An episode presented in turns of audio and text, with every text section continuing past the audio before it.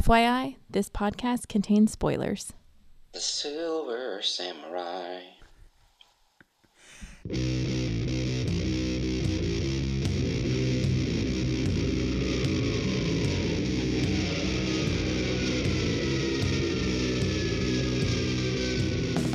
Hey, everybody, welcome to episode 109 of the podcast that goes snicked.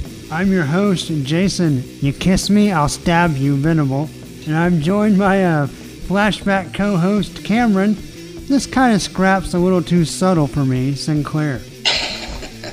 What's up, everybody? Not much. We're ready for a flashback episode. I guess so. The last time we left Wolverine was the Claremont Miller s- miniseries. And remember, he went to Japan and did a bunch of stuff with Mariko and then sent home a wedding invitation. So that's kind of where we're going to pick right up when we get into this. So, um, yeah, that's pretty much it. Did you explain on? Uh, I think you kind of did on, on the Wolverine one. I mean, on the miniseries one b- about skip that you skipped a few issues. Yes, so uh, you know, Uncanny uh, Wolverine. You know, back in the day when they did miniseries, uh, sometimes they would actually take the character out of their main book, you know, to parallel what was going on. Whereas now, you know, you can be in 20 comics a week and it doesn't matter.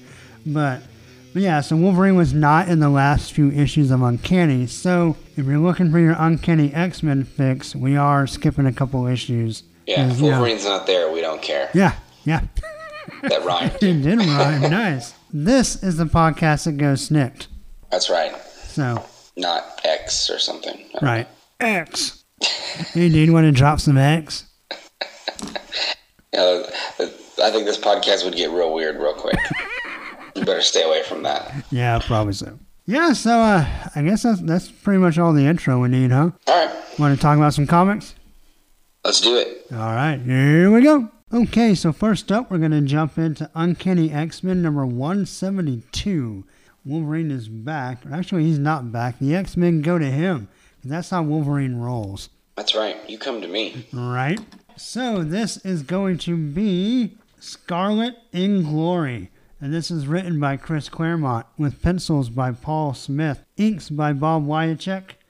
Glynis Ween did the colors and Tom Orzechowski did the letters. And our cover is also by Paul Smith. And it's basically kind of the last page of the Wolverine miniseries, but with a sword through the invitation, right through Wolverine's picture. Dun dun dun. Yeah, it promises um, lots of ominous, o- ominosity. Ominousity. I don't know what the Ominousness. what's the noun for ominous. I don't know. Um, but Om- anyway, I don't know. I like this cover quite a bit. What do you think? So it's basically, in case you aren't aware of the last panel of the Wolverine miniseries, this is Wolverine and Mariko's wedding invitation, and someone has stabbed it. Yeah. I think alone it's kind of cheesy, but paired up with the miniseries, I think it's kind of cool. Yeah, And I do I do really like the the way Wolverine and Mariko are drawn here. yes, yeah. I love Paul Smith. Unlike the Wolverine. rest of the comic, really? but in this Okay. picture here. We will, we will talk about. We'll get into that then. No, you know what? Maybe this isn't the one I'm thinking of. I don't know. Never mind. We'll Scratch see. that. You'll have to check your notes. There's a one, it's 173 where there's a couple panels that I thought Ah, were okay. crazy. You have to Yeah, no, this one. This check one's your actually- notes for your wreck your notes. That's right. Yeah. Yeah, I think this cover is pretty sweet. What's I Yeah. like? I like the detail. I like the sword handle. It's really nice. Yeah, Ah. I agree. All right, so basically, uh, the X Men arrive in Japan for Logan and Mariko's wedding. Of course, this now includes Rogue, which uh, Wolverine is not too happy about. He's not. Yeah. Yukio sees Silver Samurai stalking the penthouse and attacks him. Wolverine hears it, because you know he has heightened senses, and That's has Nightcrawler bamf him outside. Silver Samurai disappears and Yukio runs off, where she is saved from her own carelessness by Storm. The X Men determine that Silver Samurai must mean that Shingen was working with Viper. Very Batman esque uh, detective skills there. Mariko gets a mysterious note and decides to handle it herself. Uh, Viper knocks out Yoshi, the little dragon, no, and uh, serves the X Men her Yoshi. special tea. Not specialty, but special tea. right. Uh, Wolverine and Storm have a heart to heart. Wolverine is warned about Clan Yoshida's um, involvement in the underworld and that uh, Mariko wants to handle it herself without him. We have a summer's interlude where Scott and Alex argue over Madeline Pryor. You call Ah. it a summerlude? Yeah, a summer lude, a, a summer vacation in There our, you go. in our comic. There'll be a literal one of those in a few issues. Yes, yeah. Yukio is uh, Mariko's driver. She takes her to a meeting with the Silver Samurai, who happens to be her half brother. And he wants the clan for himself. Um, Mariko is co- very confrontational, but it turns out to be Yukio in disguise who fights the Silver Samurai. Viper looks for Mariko, but Storm takes her out. Uh, Storm shoots lightning at Silver Samurai, but loses control. Some more on some Storm drama. Yukio saves her, but Silver Samurai and Viper escape. Uh, the poisoned X-Men are in the hospital. Wolverine and his healing factor are going after the bad guys, reluctantly with help from Rogue, who is also unaffected by the poison due to her Kree DNA she stole from Carol Danvers. And that's about it. So you don't like the way, or you decided this wasn't the one? Because I This is like the the, one. way Paul Smith draws uh, Logan. I do too. There, there are some. There are a few things I don't like the way he draws Yukio. Okay. I Hmm. think she looks like a weird. She looks like a really old lady. Like the Okay. way he draws her I face. think she was kind of like serpentine, but Yeah. or serpentine. How do you say that? Um, we'll go with the latter. Okay. Yeah, serpentine. Oh, that's our new YA series, Serpentines. Nice. Yeah, Serpent- buddy. I can already, it. I can hear the money cashing out, or what? that Be doesn't- rolling in the yeah. money. Ka-ching. Yeah, All right. no, uh, I- send off the I- copyright for that before I put this episode up. There you go. Yeah, and I'm not sure about his rogue, but I think that's just because that's I don't like the way she was drawn back then with the short kind of man hair.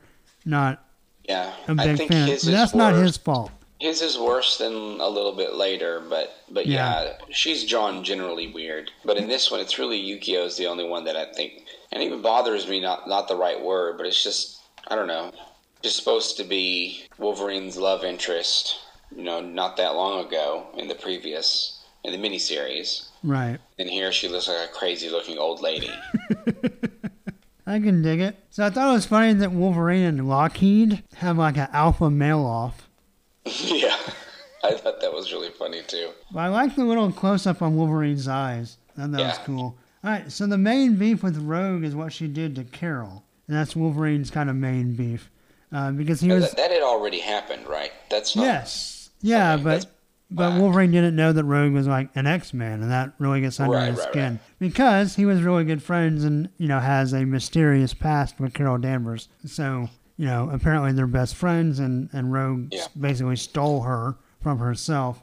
So I mean that would that would be pretty upsetting, I guess. yeah. If someone walked in and, and basically uh, stole you, I'd be pretty pissed. I appreciate that. Unless it was a hot chick. Well, I can appreciate that as well. Yeah, so everyone kind of shows up in Japan. They have all the fighting. So, what do you think of uh, Smith's Silver Samurai? um, it's pretty cool. I really like this first panel of him in the shadow. I think that Yeah. looks really nice. He does a good job. You know, I was trying to think about the other iterations of Silver Samurai, Okay. um, and that this is probably one of the better ones. especially the early one because before the last time well i won't i don't this isn't the podcast that goes silver samurai so i don't know all his appearances the last time Right. i read him prior to this was in spider-woman and uh, steve alealoha drew him with massively extended shoulder pads that like came out way past his shoulder so i prefer this Yeah, I, it's a this is more this is cool. natural uniform. I also really enjoy when uh, Wolverine kind of launches himself off of the roof. Like we get kind of the backwards like jump. It looks Yeah. really cool, I thought. Yeah, I thought so too.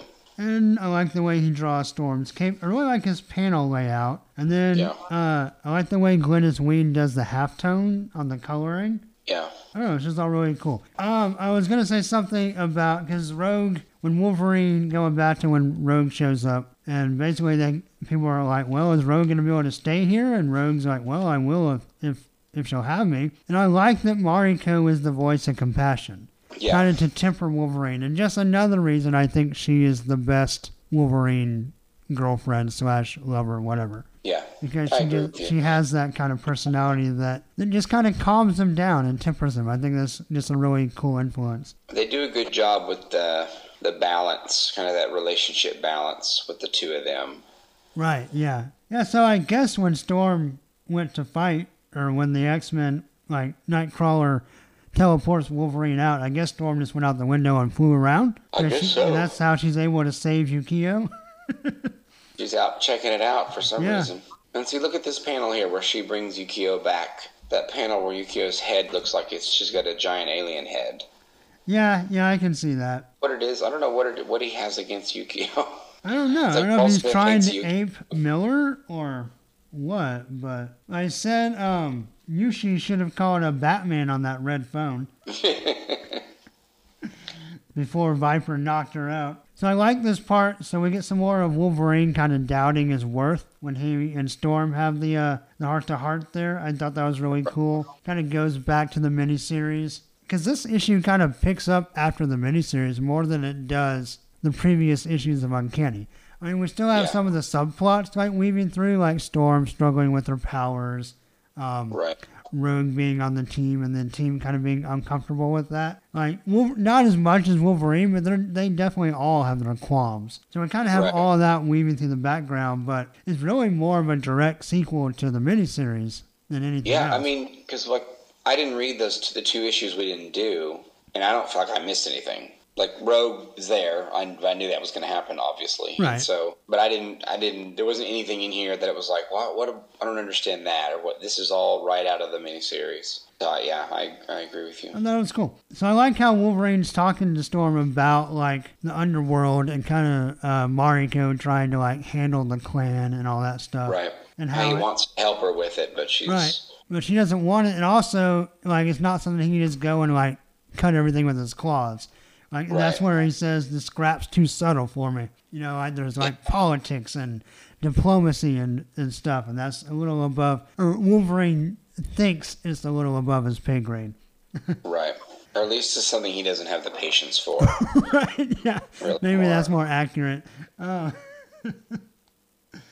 so apparently, gotcha is uh, Yukio's catchphrase. gotcha. I don't. I guess I noticed it during the miniseries, but it really stuck out in this issue. You know, Yeah, like I- every yeah, time I- something happens, she's like, "Gotcha." That's yeah, that's funny. I really didn't pick it up in the miniseries either. I mean, Yeah. I guess I guess I, maybe I did, but yeah, it, it stands out as uh, as like they're trying to push a catchphrase. Right. Yeah.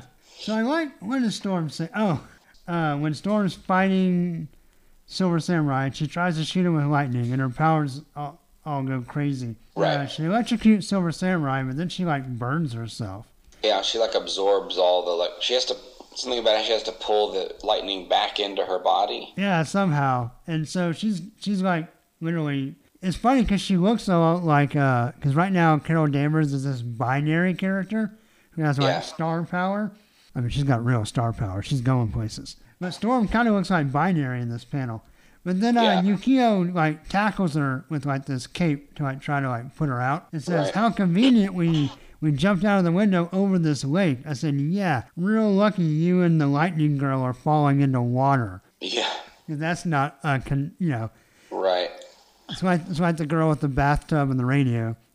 right. well, you know, this brings us back to something we talked about before, and I still have yet to get a good answer on the, a more modern take about it. But this still purports the idea that the, the lightning comes from Storm's hands Right. Yes. rather than her bringing it Oh, down from y- climate. It definitely does. She's definitely shooting it out of her hands. Yeah. For sure. And so in this here, she's absorbing it back in her body, but I don't. I don't think that's the case anymore, right? I I think she Or can is it kind of just do not both. clear? I think she doesn't do it as often. She does a little bit of both. Yeah. I think she finds it maybe more convenient to strike someone from you know not here's my hand let me s- let me shoot lightning at you like you know Right. you can And shoot she's, someone like, from conducting behind it. or a different direction I guess It's so. more It's like- strategic. She's like conducting the electricity through her body. right which would make sense I know. guess Yeah, I, I mean, think, I think it should something- always be a little cartoon black thundercloud and shoot, just shoots a little lightning bolts at people. Yeah, so that's how it should be. She's a little cloud following her around. Yeah, I don't know. It, it's not. There's really no reason, no point for me to bring that up, except that I think it's interesting. No, it's, yeah, it is interesting. I like where Silver Samurai says, "I live." I, I think the, he looks really cool in those panels. I agree. Because his I mask also- looks so like his whole face looks kind of silvery. yeah, You know, The it's not, shadows. It's not like his chin's hanging out. I mean, just, I don't know. It just looks really cool. I was really kind of bummed out because Wolverine's talking to Mariko and says, you know, he's gonna go handle this, and sh- she's like, but I need to do it myself. And he- he's like, you can't stop me, basically. Rogue says, I'm I'm coming with you, Wolverine. yeah. That's that's the best I can do. Sorry. Um, It's a, and I, wa- I was disappointed because uh, Wolverine says, the heck you are. yeah, Which I know, like they sub. There's some um euphemisms, you know, like flaming and stuff like that. That right. that works because you you, st- you still got to do the comics code. But I feel like Hell wasn't blacklisted at this point. It seems like it would have been okay. Yeah.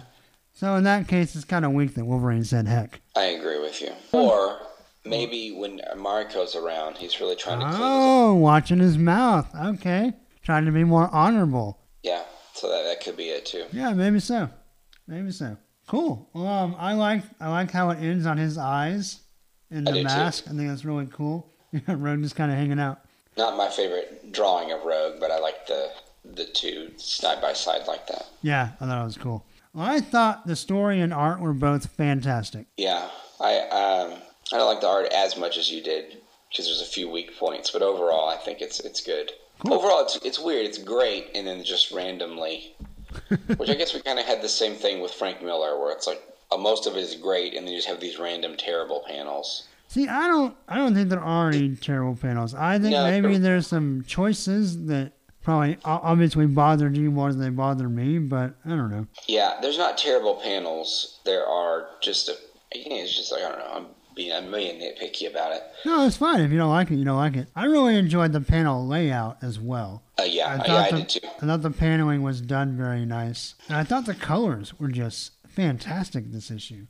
Yeah, You know, it's funny because uh, maybe this is just me being a snob, but um, I, I, I was surprised at the strength of the coloring in some of these. Because really, ever since we've done Uncanny stuff, whenever Glynis Ween does the colors, it's been really good. yeah, I guess in my imagination, like, oh, the 80s, the colors won't be that great. But I've been surprised at how awesome, really, consistently, she's been pretty great. yeah. No, I And agree. this is It's- another just another issue in the long line of great issues for her.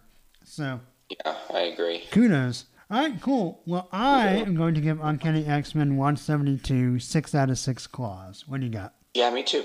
Cool. This was a good. This was a really good issue. Yeah, really exciting. So uh, cool. Well, let's go to the next one. All right. So next up, we have Uncanny X Men 173. You know, we knew we knew that Wolverine's wedding was not going to go smooth. we knew. So let's see just how rough it gets. What do we got here? All right, so we got to have and have not with Chris Claremont, Paul Smith, Bob Wycheck, Tom Orzechowski, and Glennis Wine. Yep, same All the same creative people. team as last time. Same crew. All right. So I tried my hand at your uh, quick summaries. Okay, well, let's talk about the cover first. Yeah, I know. I'm Oh, just okay, sorry. I'm just preparing everyone for Okay. me doing the quick overview like you always do, instead of me mumbling through the issues It, like I always it- it do. better be snappy I hope so. and have some patter. So, or pitter patter? Pitter patter. A little bit. Yeah. So is this this is Paul Smith too, right? Yes. The cover. Yeah, with his old PMS logo. That's right. I was trying to read. It kind of looked like PMG on the digital Yeah, it copy. so- kind of. It is hard to see. Yeah. But yeah, I thought it probably was. Um, I like it. I would love it, except for Wolverine's face kind of looks like he smelled something bad. All right. All right. So basically, we have a almost black background. Yeah, Actually, which is is really- it black? Because my cover may just be a little faded. It So- looks black on mine too, okay. maybe bluish black. So it's black, and Wolverine and Rogue are running, and each of Yeah. them have had their right leg amputated at the knee. Yeah, But other than that, I don't really mind Wolverine's face that much. He's scowling, I guess, but it looks to me like he's making a real high pitched sound. oh.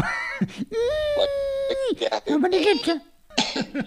yeah, and the leg thing is weird. I didn't, I didn't really notice that, but that Well, does look. Wolverine, you can see like from his angle that it'd just be behind him, no big deal. But Rogue's is weird. Hers does look amputated. I really like the, I really like the pose though. Yes, running, I think it's a the- fantastic cover overall. The blades all down. Yeah, Yeah. It's, it's a really cool cover. I like the way like the kind of the bend of Wolverine's front leg. Yeah. It, is, it looks really cool. So that's actually one of my favorite covers. Yeah. So anyway, I think we both agree. A couple of weird oddities aside, it's a pretty great cover. Yeah.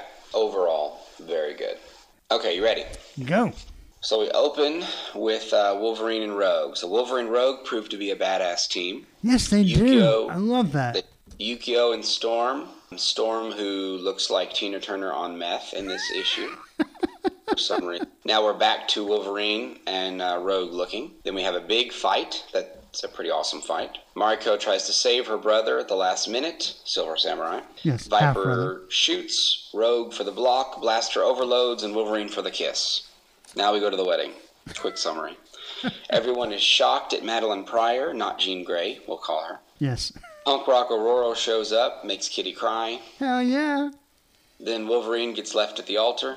Oh, he gets With a- jolted by Mariko. Sneaky Jason Wingard, or Mastermind, Yeah. smoking in the background. Although I thought it was Sebastian Shaw at first from Hellfire Club. Oh, when you just see the butt shot, the little coattails. Yeah, it's Yeah. kind of Sebastian Shaw y. But it uh, it is Jason Wingard, which I wouldn't have said except that I think I think it. I think it's clear implied. enough. Yeah. And then the last panel is Wolverine with the single tear, Yeah, wow. That's uh, intense. which is very intense. Yeah, so All right, Rogue. Ah, that wasn't as cool as I thought it would be. that was great. My, my rundown. Ah, that was fantastic. So Rogue loves being Wolverine's sidekick. Yes. I think this is cool for several reasons. Like you said, super badass. They're a great Yeah. team. So besides being badass, and it, it, like I said, it doesn't happen right away, but this kind of goes a long way to ingratiating Rogue to Wolverine, and then kind of you know as Wolverine goes, the X Men go. So kind of the rest of the team as well. You know the fact that she's so useful and actually kind of gets along with Wolverine. They have kind of a similar toughness, you know? Like, I don't know, it just it was really, really cool. I, I love this whole opening of kind of Wolverine interrogating and Rogue just kind of chilling out and taking notes. Yeah, I I, like it like a that lot. a lot too. I will say, I never really put these two together, or did it as a kid anyway. But some of the art in some of these panels, uh, particularly on the first page, the guy's flying through the glass, and then the guy's face when Wolverine has him by the neck, kind of remind me of Wiles Porticio. Yeah, I can see that. Anyway, I've never really connected the two artists before, but there's just there's parts of the line work that remind me of Porticio. Yeah, something about the way the glass is all flying out. Yeah, that- and some of the, the guy's chin, like the upward Yeah. shot of his chin, and I don't know, there's something about it. But I love this whole opening scene. I thought it Yeah, was really, really good. great. yeah, Storm looks pretty awful when we switch to her. I mean, like really crazy. Yeah. Oh, but I did think uh, so. The claws in the face was a nice panel. I thought that yeah, it's going well, but Rogue's getting a little chummy, a little quick already, calling him Wolvie. Yeah, I, I thought that was a little like I don't. I think he would kind of be gruff at that at this point in the story. yeah. You're like I think it's supposed to go with Rogue's character because she is so the casual Southern girl. informal and Yeah. casual, and just like even the way she carries herself about her own invulnerability, that she's just kind of naive. Right. Yeah, I can see that. And I think that I think that kind of goes with that. But I agree that it it seems like Wolverine would not appreciate it Yeah. so quickly. But Yeah. I did also notice that Yukio has another catchphrase, and it is "poo." oh, She Oh, says that poo. several times. I didn't see. I didn't catch that catchphrase, but we'll add it to the I- list. I didn't catch it here, but then I noticed it later and thought it was funny. And then I'm just now I was looking back at this and I realized she said it again. And I'm like, well, that's a weird thing to say multiple times. Yeah. So speaking of your storm comparison, now I kind of wish that Yukio had said, "Oh, "I know they're getting married, but I love Wolverine." Then Storm could have said, "What's love got to do with it? Got to do with it." yeah. Well, there's a panel a few minutes later where she looks like she is actually singing. a Tina Turner song. Yeah. So um, Wolverine and Rogue uh, sneak into the um, what are they sneaking into? I forget now. I- Is it it's the where Clan the, the Yoshida? headquarters. Yeah. And that panel of them sneaking in is awesome. Yeah. Like, I It is really, really- love the way Wolverine's drawn and the shadows and the colors and the like. His crouch is just perfect. Yeah. And then the next panel. And how Rogue's just walking. yeah. well, she's invulnerable. Yeah, which goes to her naive, naivete. I don't know. Yes. Yeah, nice. and that actually. she's just like not taking it very seriously, and then ultimately gets them almost killed. Yeah, by the And little then uh, bizarrely little- tries to kiss Wolverine. Yeah, yeah, because he saved her life. She wants to thank him. The only way she knows how. by taking her his powers briefly. Yeah. It was a weird, that was a weird. But then uh, Wolverine does the whole thing where he puts the fist under her chin and Yeah. Well, and she's threatens- there for his wedding. That's why she's in Japan. Right. All yeah, these but multiple things that make she it not got make sense. caught up in their roll on the ground. I guess so. But then Yeah. she said she was just kidding. Yeah. And it's like, were you just kidding, or were you Right. actually trying to take his powers? So, were you actually yeah. trying to kiss him, or? Yeah, I don't know what she was trying to do. Yeah, I like the fist. Oh, that's always a classic Wolverine move. Is the fist Yeah. under the I good dig it. stuff. Oh, here, But yeah. yeah. here's a panel where Storm's singing. The Storm's pretty badass in this sequence, though. When the lightning comes like all the way down to the building, it's pretty Yeah. cool. It is really cool. Not out of her hands. No, no, she just pulls it down Case. like yeah. the goddess of thunder that she is. But yeah, Um, but we find out that that old dude is actually dead. yes. He was supposed to be the head of the other clan, right? Is that? Yeah. I kind Uh-huh. of got a little lost in that. That he's the head of another a rival clan that that uh, Mariko's dad didn't kill or grandpa didn't kill, Right. and so he's mediating between Mariko and Silver Samurai, which that was in the last issue. But but so then we find out here that that guy was dead, which I thought that was a weird. I kind of thought that was a weird reveal because it was later, and it's like I'd almost already forgotten about that old guy. right. because they didn't seem to have much of a role. But I mean, I guess the point is we're seeing that he did. Well, he must have been important, and now he can't perform his function. Uh, I think we're also kind of seeing the Viper's rise to power. Because we're Yeah, assuming well, she's because it's behind not this, even right? him. Huh? Like, eventually, right? It reveals it's not even him in the first place. Oh, is it? I don't remember. We'll get to that. We'll get to that later. But but but the idea that because this is the dead body here, and so whoever was there wasn't him at anyway. Oh, okay. It was Gotcha. an imposter originally. Right. Oh, yeah, because he's been dead for a Someone while. I, I, else's- I get what you're saying. Yes. This guy's Yeah. been dead for a while, so whoever was at the meeting was the fake. Right. Okay, sorry. He was I- the imposter, and so yeah. someone is working the strings yeah. to draw Pull, pulling everybody them, even. conflict. Anyway, this whole sequence, this page long sequence of Viper and her ninjas coming into the hospital, I thought was Yeah. really great. this whole f- everything from when they sneak in till after this whole thing is over is fantastic i think Yes, I agree. And I like how they use the page, you know, the, the panels and the paging. Because you see Viper and her ninjas on the last panel, and then you turn the page to Rogue, like flying in and tackling like six ninja. yeah I thought that was pretty awesome. it was very cool And then uh, Wolverine gets his fight with Silver Samurai the first time they really fight, right? Because Mm. Yeah. in the last Yeah. issue, it was more of a standoff, right? Or am I Yeah. wrong? I don't. no I, they didn't i don't think they hit each other at all it was just kind of like Mm-hmm. Yeah. in a great sequence i thought no Oh, words this just, was so reminiscent of the min- the miniseries. We have a page of fighting with dialogue, and then we have three pages with- three whole pages of big Dialogue. panels of fighting with minimal dialogue. well nothing on two of them and then Yeah, and then the red Just, uh, background, oh, this is just, and the Paul Smith art, this is just fantastic. yeah And it's And the so much samurai. like the minute because there's a part where like Wolverine gets stabbed through the stomach, and man, it's the just mm-hmm, back of the neck yeah, yeah it's really cool and then this is when yukio I mean, uh, Mariko. mariko who has way more hair all of a sudden yeah, it's a little poofy, but she saves Silver Samurai's life by uh grabbing Wolverine's hand. Yeah, and that panel though is really bad. I th- not really bad, but is really disappointing after all the great panels in a row.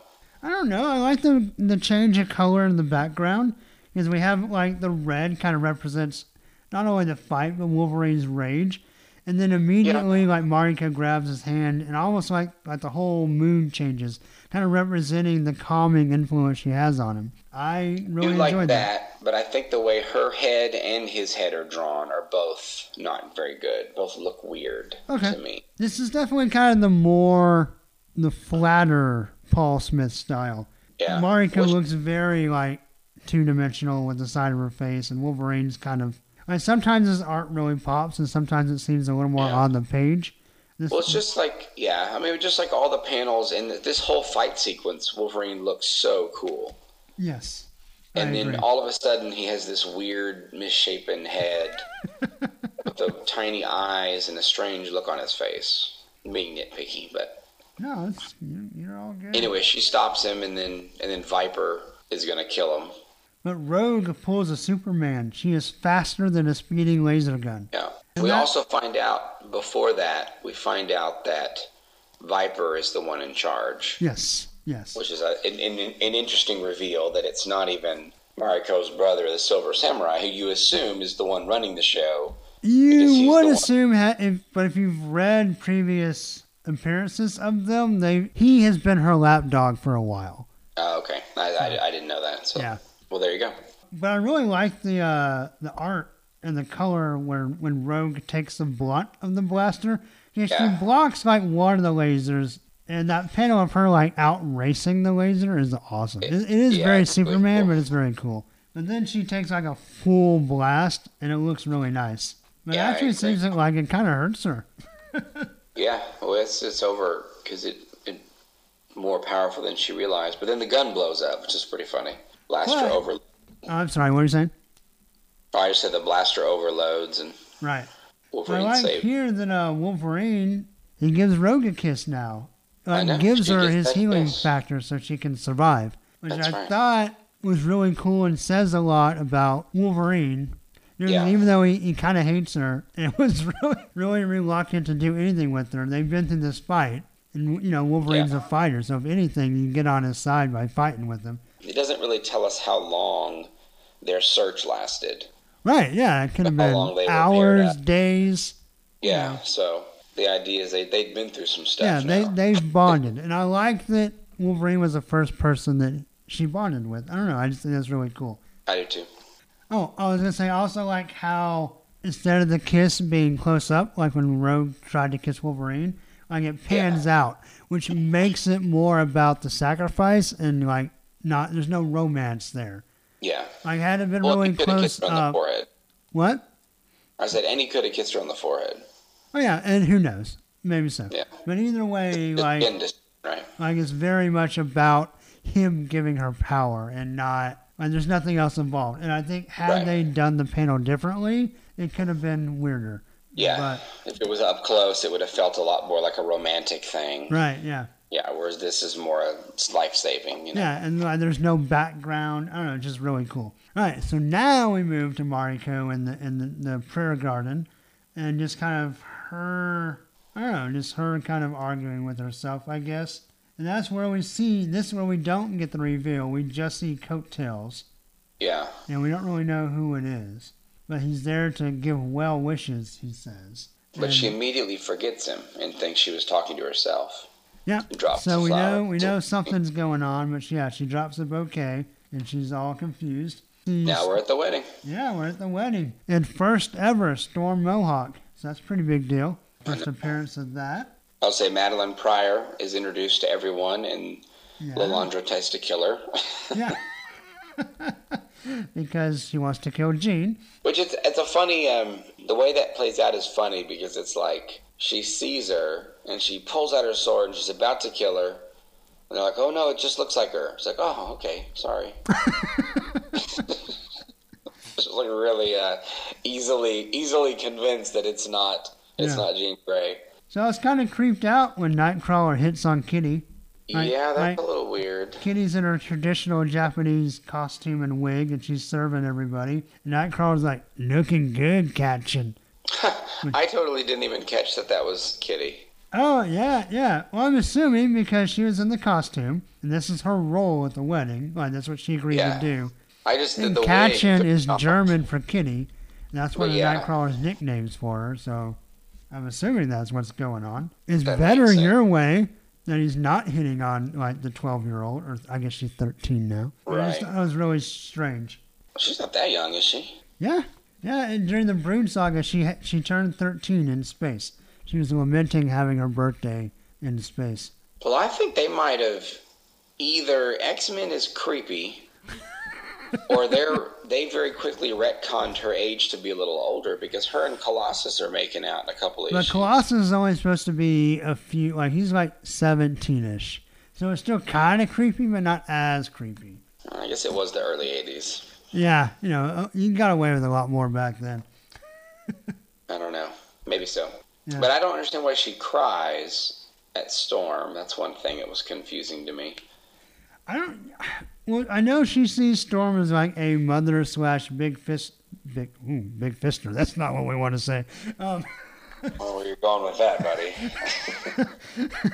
that's that's even creepier than the Nightcrawler thing. Um, yeah. No, as a big sister slash mother figure. So I'm guessing just the shock of the change. I don't know. I mean, Yes. I, I wonder if there's a I wonder if there's a punk rock context to it. that possibly in, tw- like in 2014 we don't get right but that because is- everybody's it's kind of 1980. punky, right? 'Cause this is what 1983 84 Uh, this is officially this is 83 83. Yeah, and so maybe it's it's a little bit more radical. yeah i guess I mean, that's they're what making- Claremont was going for. He wanted to they're show making like a bigger the- statement yeah, and so I guess it really bothered Kitty, who they kind of go back and forth on whether she's conservative or not. yeah So I don't know. I, well, I sheltered maybe yeah, I think it's just more of the not shock politically factor. conservative so much but just i think the idea that she's somewhat sheltered and kind Yeah. of a suburban white teen teenage Right. girl I guess it would have been a lot, lot more shocking than today, where this is just a fashion style that Right, people it's just Miley Cyrus. Right.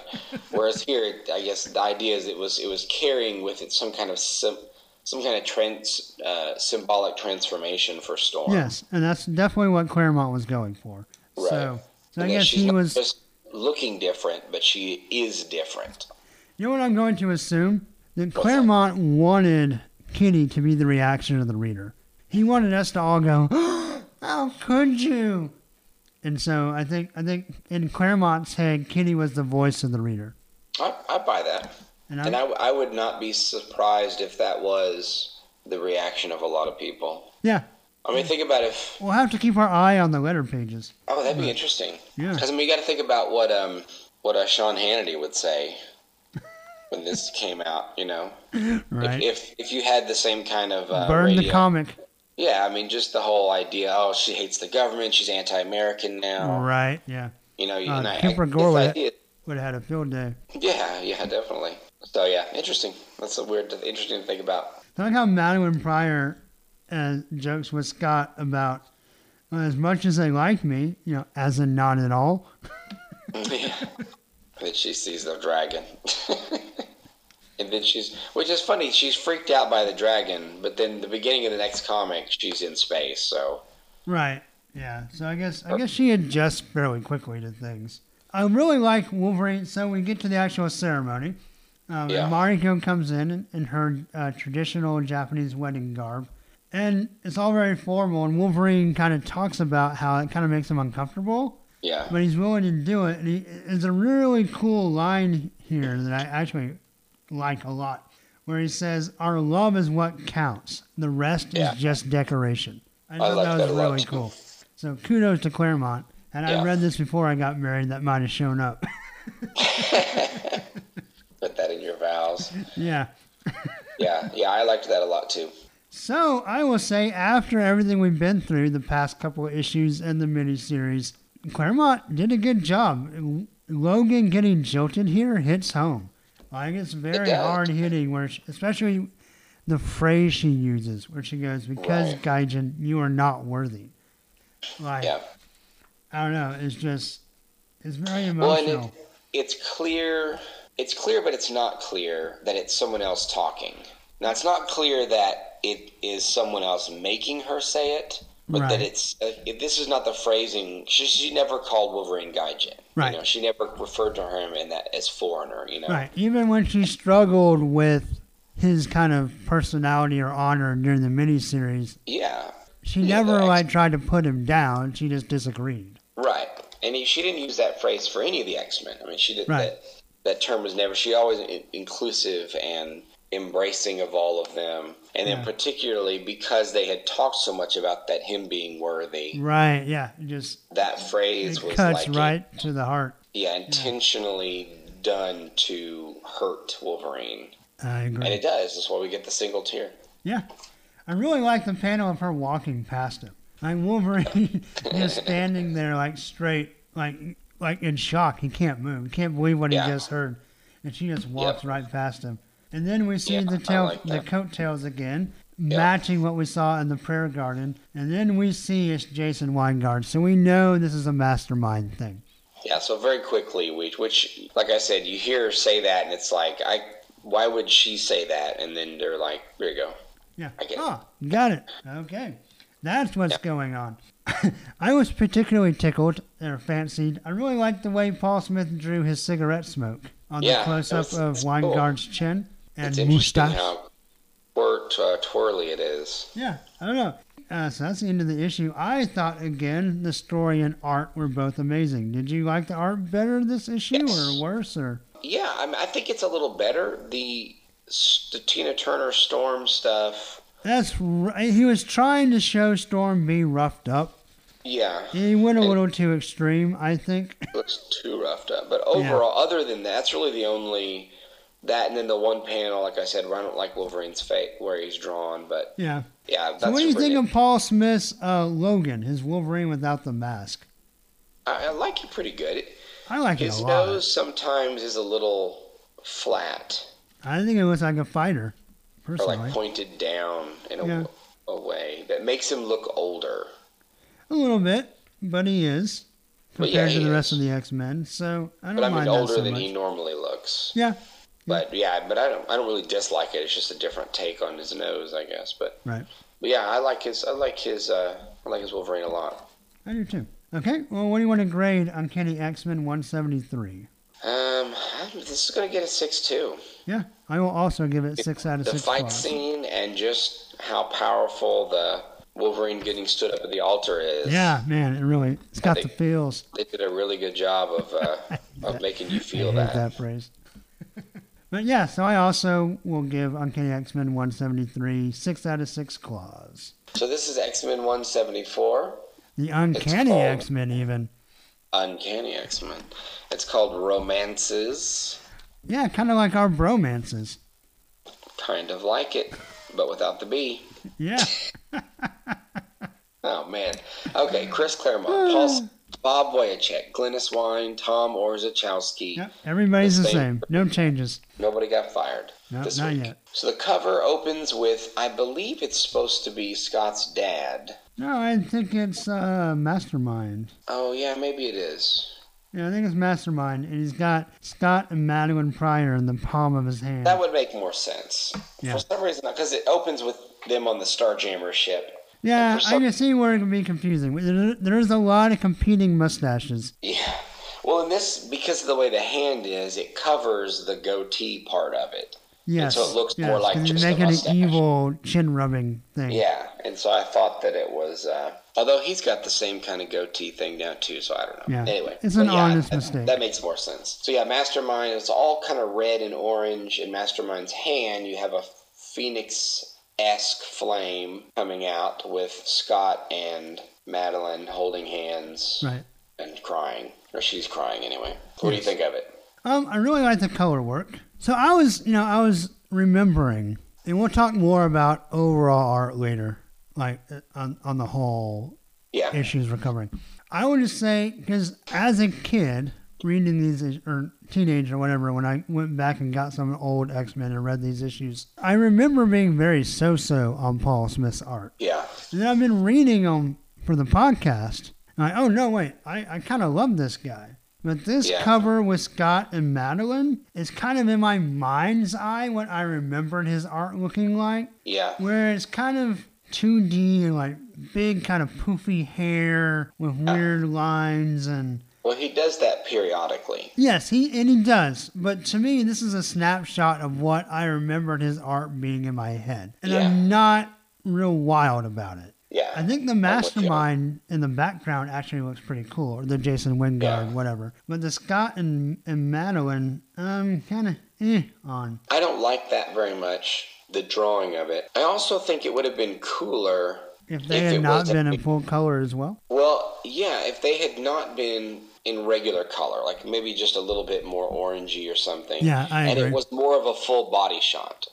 Because this looks too much like one of those cliche photos of a couple in a brandy glass. What is this? An engagement photo, right? Yeah, and and you know, and so it looks like you know they got the little. They just need a rose across there. Super classy. So I think if it was a like a full body shot, Oh, like no, it was no, no, holding them no. standing. It'd be roses and an X, crossing an X, and that would be their official X Men engagement photo. That would be that would be fantastic. But I think that yeah, I think that um, it's too offset from Yeah. a background that's really really cool, Right? Yeah. and then you have kind of a mediocre drawing. Well, not mediocre. It's just kind of a Eh. cheesy. Scott That's has for like a evidence. weird nose and very helmet hair. Yeah, just the it's the like you said, poofy hair, poofy hair. That's yeah, it's just not very cool, and it looks too cheesy. Which I guess he's going for engagement photo, but I think it would look better if it was more of a full body shot, and if they were also maybe with more color, but But somewhat not more full color. blended in. Right? Yeah. Yeah. And I I think it concur. We are a complete concurrence. would- All right, call Paul Smith. I follow him on Twitter. I'll send him a tweet. Like, what's up with the cover to 174, man? Yeah, he'll be like, man. Can I get was some on so last much minute dope." edits on that? Like it's 1983. Yeah. Just kidding. I don't- I don't know that Paul Smith does cocaine. I don't want that to go on the record that I'm accusing him of being a. coke I just addict. assume everybody in the 80s in any kind of entertainment industry did cocaine. Well, I, I think that's probably pretty safe, but Yeah. pretty safe assumption. But And probably with Nick Nolte. Or no, is it Gary Nolte? Busey? Which one do I mean? Nick Nolte or Gary Busey, either one. Either one? Okay. All right. They're, the, they're kind of the same, right? They they look similar, and they've both done a, probably a tremendous amount of cocaine. All right. So, what happens in romances? Okay, Tell us all about romance. so we open up with Scott and Madeline in space. They are smooching. Daddy walks in, have an uncomfortable moment. It's actually uh, kind of gross. I not not the kissing, but the uh, how much they love each other. It's it's a little too much. Watching watching it on, it's like ah, get a room, get out of here. Right? Gag me with a do it. spoon. Yeah. So then they intro the Starjammers. Uh, they introduce binary. Yeah, she's officially that was- joining the team, right? Or That's right. Yeah. Which I still really wish she only spoke in zeros and ones, but whatever. I think it's about a binary star, not about binary code. I know. Uh-huh. I know. But it'd be a lot funnier if it was. And just for those following along at home that may not remember, this is Carol Danvers. Yeah, Carol Danvers, who has has new powers now, right? Yeah, yeah, she's got these star It's like a crazy whole new star powers. set of powers, yeah. right? mhm. Because Rogue took her old, Yes. all of her old Miss Marvel. Yep. All right, so there we are. Then we jump to Lalandra and Professor X trying to get Professor X's leg working. They both look like they just got done doing some jazzercise aerobics. Yes, very Jane Fonda. which Lalandra's hair is always funny, but since she's wearing like a leotard, it's extra And leg funny. warmers. yeah. That's right. It makes it extra funny. And Professor X has a headband on, even though he can't walk. So how sweaty is he really getting that he needs a headband? But Well, you know. you know, not to poke fun at him. I will say, as much as I love Gwyneth Wayne's colors, that doesn't look like sweat on his tank top. It looks like he threw up all over himself. I, I thought that Or too. somehow shit out of his mouth. well, it looks like he's. I mean, it makes him look like he's an invalid and he's just drooling. like Okay. he's just drooled all over his shirt like a baby. Right. which is weird. So anyway, they work on that for a minute. They're talking about Lalandra's sister is trying to take over the empire again, and so she says she needs to go, but he says he needs to stay to protect the X Men and the new mutants. Ugh, all this again. So we gotta go through this whole drama again. So we jump back to Scott struggling about Madeline because he's still not sure if she's actually Jean Grey or not, and he just can't quite get past it. It's a big hurdle, to be fair. It is. Yeah, it is a big hurdle, but he's really struggling with it. And so we jump to Japan, where Wolverine is there to demand some answers from Mariko, who is being helped now by her brother, who is all beaten up, who is now her heir, and so we get it gets weirder and weirder. Although now we know that it's not it's not her, but it still gets weirder. And Wolverine's getting more and more angry. He basically returns the honor sword. Yeah, he returns the honor sword and says, "If I'm not worthy of you, I'm not worthy of this." And she calls him a, another another really deep cutting. They really did a good job with with getting Wolverine. It's another really deep cutting line where she says, "Wolverine, my love is for a man, not a beast clad in human form." Yeah, man. And that's just Taking it hitting to it. him. It's just hitting it. All of Wolverine's biggest fears in life, it's all Right. of his most important mo- points. Yeah. Just getting him. So we jump back to the X Mansion where we have Kitty and Lockheed Yeah, reading some silly. Star Wars comics. reading some Star. Oh yeah, Star Wars with the Kool Aid Man ad on the back. and so she goes to Peter, who's struggling with a painting, and she convinces him to go with her, and she convincing him to close his eyes. And then she jumps on top of him and kisses him, and he says that he's angry at one point, which is kind of a weird response to that Right. but then she basically she's showing him that she's learned how to help other people phase through stuff. Yeah, it's pretty which cool. is kind of cool. New I thought it was power, pretty cool. yeah. They're walking and walking. He's like, "Aren't we at the end of the wall yet?" And he doesn't know they've already walked through the wall. And they're Believe walking. it or not, I'm walking on air. Oh man, I wish I'd thought of that, so I could have hummed that while I was reading the scene. um, and then so then they land in storms. What used to be her greenhouse, I guess. Yeah, with her, her plants. room in the attic. and then they start smooching it up. Yeah. and then Storm lands and says, "What are you doing here?"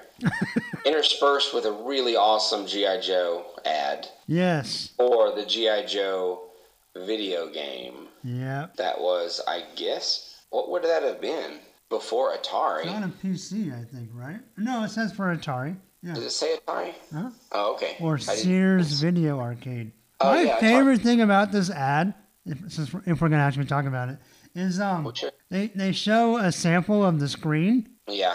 So they had this, the chance to render the screen artistically. And they show this zigzag in the Cobra graphic like it's on an old TV that's on the fritz. yeah. Like the graphics don't quite work. And that's what they chose to render for their Yeah, sample well- screenshot. Or maybe that is the thing moving. Maybe. Maybe it's supposed it, to make it look like it moves back and forth because I think It this is makes it like- look really shitty and glitchy. Well, yeah. I mean, this is one of those like Patriot Command games. Where, I like, know. fire- And I know Okay. compared to now, it does look shitty, but it makes it look like it looked shitty even back then. But even yeah, even at the time. But I we totally would have bought that. Oh, yeah. If I had known about it, I mean, I was six. I didn't have an Atari, but my grandma had one. nice. Yeah, I played Space Invaders all night long when we went to stay That's- with my grandma. That's pretty awesome. Yep, Atari. Good old days. Anyway, so Aur- Aurora crashes their makeout sesh. Yeah. Then. And then they uh, then they chastise her for how she's gotten rid of her plants, and she's really really leaning into this whole she's completely changed as a person. Right. which is interesting. I think really pushing this idea that, which again, we didn't read those two comics with the whole Morlocks and all that stuff. We didn't cover them. That's what I mean. We didn't cover them. We haven't talked about them. So a lot of things are happening to Storm, which is interesting in itself. But um, anyway, so that's that, and then we jump to Nightcrawler and Rogue. Nightcrawler is helping Rogue out. He basically She's working- explains to her the whole Dark Phoenix saga. Yeah, She's, like, why, are recovering they, why are from y'all that acting so weird about Scott's fiance? Right, and so he gives her the quick recap, the classic Chris Claremont. Yeah. Actually, any any comic or TV show where a new person shows up, and so you take the opportunity to recap yes. important events, Yeah. and then um, Nightcrawler gets a little witch doll. Yeah. From his girlfriend Amanda, the witch. Oh, that's right. Yeah. In fact, she he He's is the one that given. made the doll of Wolf, of Nightcrawler, right? Yeah, he made a doll for her and left it, so she's returning the favor. That's right. That's right. That's funny. I'd forgotten all about that. So there you go. So this they're really pushing this romances. Just going Yeah, from that's, romance that's to why it's romance. called romances. So then we have another summerlude where they're in the plane where Scott apparently has proposed to Madeline, but for some reason they didn't show it. Yeah, I have a comment about that. Yes, so Scott is uh, so basically he's proposed. We we learn she's still crying. He walks in the plane. A creepy Irish uh, priest gives him a picture of Jean Grey that really freaks Scott out. and then he can't get settled. So then that night, they get home. She's showing up to hang out with Scott, Jason Wingard, hanging out outside. And then Scott decides to take the opportunity to ask her if she is Jean Grey. Hey, are you really Jean Grey? Level with me. Let- just- Are you the reincarnation of Jean Grey? Right. Are you Phoenix? And she punches the shit out of it. it's an awesome panel. Which is a I fantastic really, thing. really love that panel. I do too. It's glasses flying off and everything. Yeah. That's a really good panel. And then he's got a backup glasses in his pocket, which I thought was also fantastic. that he puts on his eyes, which you gotta assume It's just in practical. his situation, Yeah. you'd have to carry tons of backups Right. just in case. So anyway, so then he goes to find Carol to um, Carol to find uh, Madeline to apologize because he realizes immediately how stupid that was. Right. But then there's It the dark wasn't Phoenix, so dumb. and she fries him, Dark Dun- Phoenix is uh, back. or is she? Oh yeah. Dun- dun- uh, you know. Yeah. All right. So going back to the beginning, Hepzibah talk. Ugh. I hate the way she talks. The way The what? skunk girl, Madame Hepzibah or whatever. Oh yeah, yeah. She's like, yeah. I just Oh, the hate it. Starjammer. Yeah, oh yeah, yeah. I, You know when I she hits don't on like it. Cyclops? That's weird too. There's not much anything I like about the Starjammer, just, just in general. And so Prof has some pretty, for a guy who can't use his legs, they are massively buff. He has got some ripped legs. That's Yeah. true. He- Like he's Those are like swapped Arnold Schwarzenegger legs. So in our le- when we um when Scott and Maddie are talking about whether they're gonna stay in space with the Starjammers or not, and we zoom out on the kiss, I like the erased space background. from- Yeah, that's I thought really that was cool. really cool. As if everything's fading away. So I like all the intentional, unintentional euphemisms with uh, Kitty and Colossus, where she's Yeah. like, "Some playtime will do us both good. I need to show you something in the attic," which she means. This her- is why I'm saying this is not appropriate for a 13 year old. Mm-hmm. no, it's not. Showing Colossus your underage hoo ha is inappropriate. Yeah, and Colossus, who I guess is supposed to be young, but All right. So as far as the off-panel proposal with Scott Summers, yeah. What's your theory on it that? kind of seems like a cheat, but a really cheesy shown proposal would have been worse. yeah, I agree with that. And so, did you catch the priest was one of uh, Mastermind's personalities when he was mentally seducing Jean back during the. Yeah. Okay. Oh no, I'd forgotten about that. Yeah, so there was the Yeah, that's priest right. and then the guy on the beach, remember? And Yeah. then um, the actual Jason Wingard personality. They were all That's the it. people that he gradually wore Jean down with. So, this is Ah, one of those personalities. I'd forgotten about that. Yep. I thought the panel of Phoenix, finger quote, blasting Scott out of the door with the Yeah. halftone looked really, really great. The one where it's just her face. No, the one above that with the really like Oh, yeah. the black and pink halftone there. Yeah, that's really cool. And then her face in the doorway does look really cool. Yeah, that one is also. The close up on her face is a little uh wicked witch.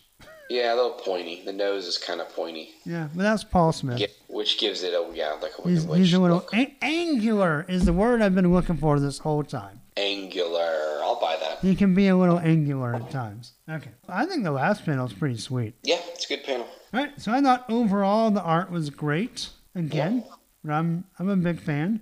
Um, I thought the story was pretty good. I actually thought the drama was pretty good. That's okay. It set up some good stuff. Yes. Overall, I was kind of bored by it, Okay. but I, I get I get the necessity of, of comics like this occasionally. But I, it was a lot of different stories. None of them were all that that. Cause they're very short, you know.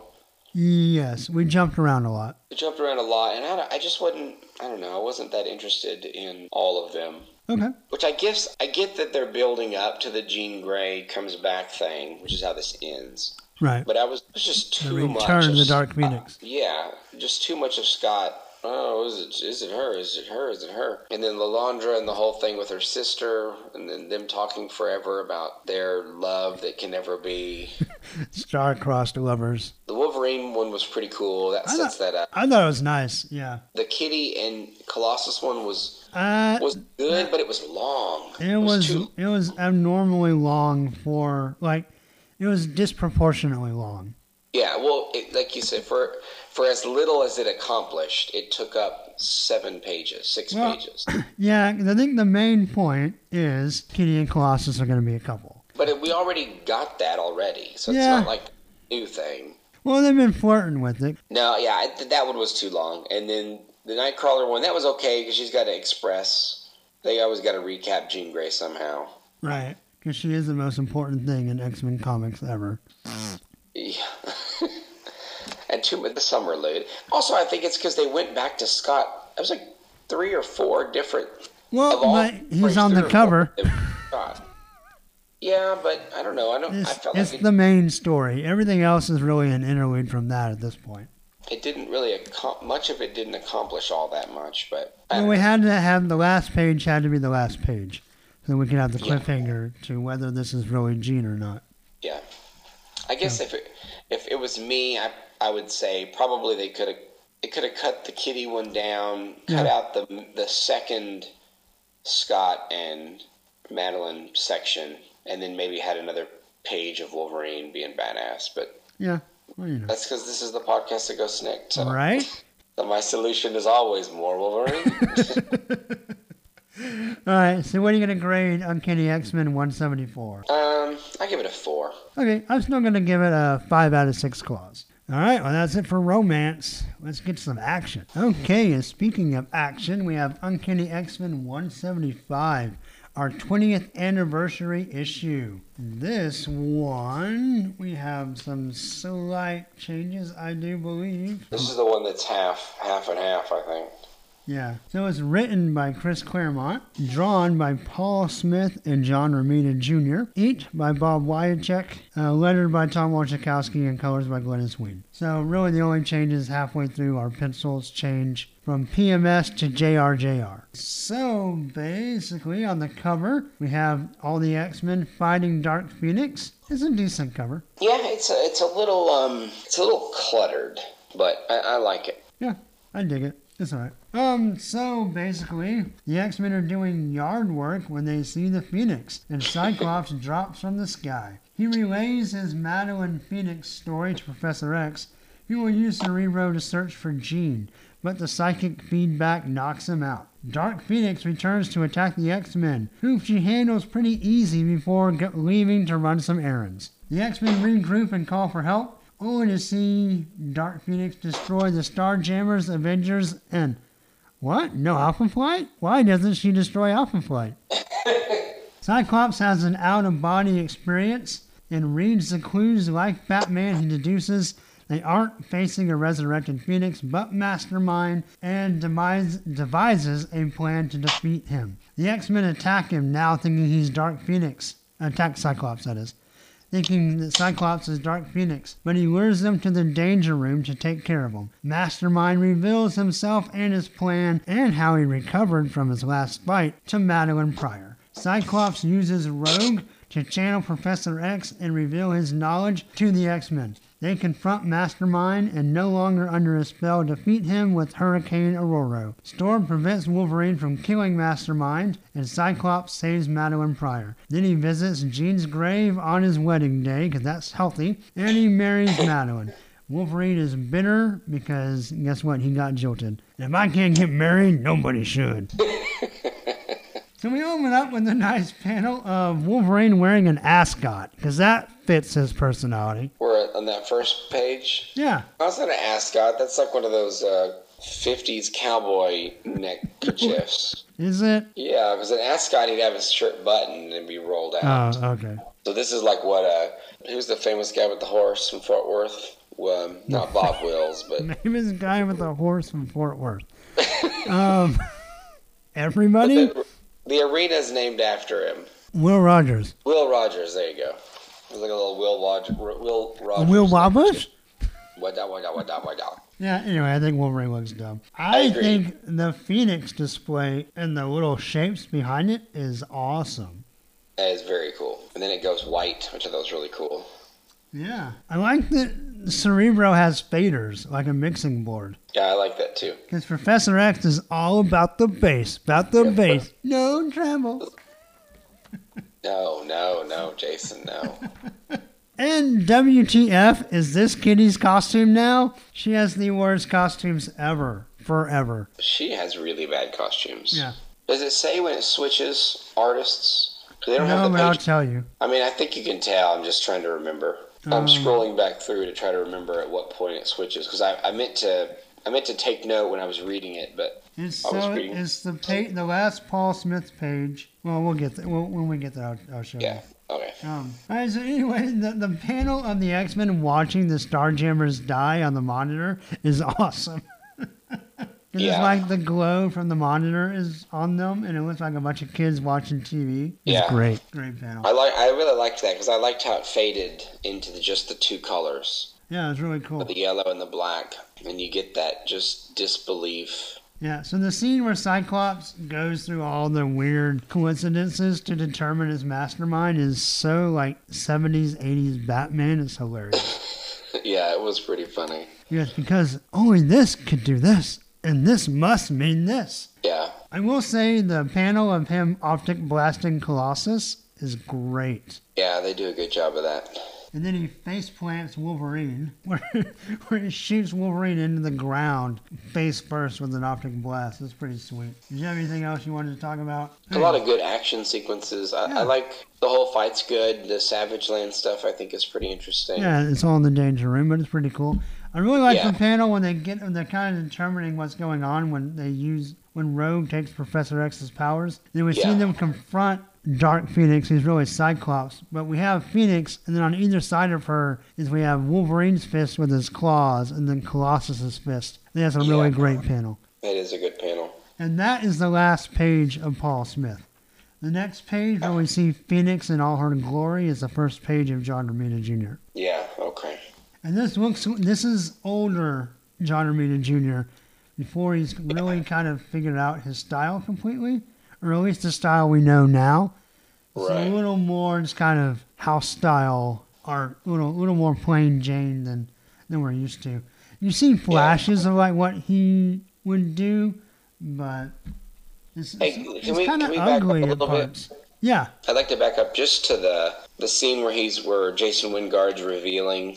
yeah. Just because I wanted to mention the idea that the the old Japanese guy, re- the reveal is that that guy was one of Jason Wingard's characters. oh, And so that all the way back, we have this idea that he'd been pulling the strings even longer than, even farther back than we realized. okay, yeah. He- He's introduced at the very end of the wedding, but then we have this idea here that if this was one of his characters, the idea was that he, he's the one who'd killed that old guy. Oh, And so all the way back to the whole orchestrating the clan fight and all that stuff with Viper and all of that was Mastermind, which is pretty Wow. interesting. That is pretty interesting. Oh, I was going to say in the danger room, the poppies designed specifically keyed to affect your mutant physiology is stupid. Yes, that was stupid.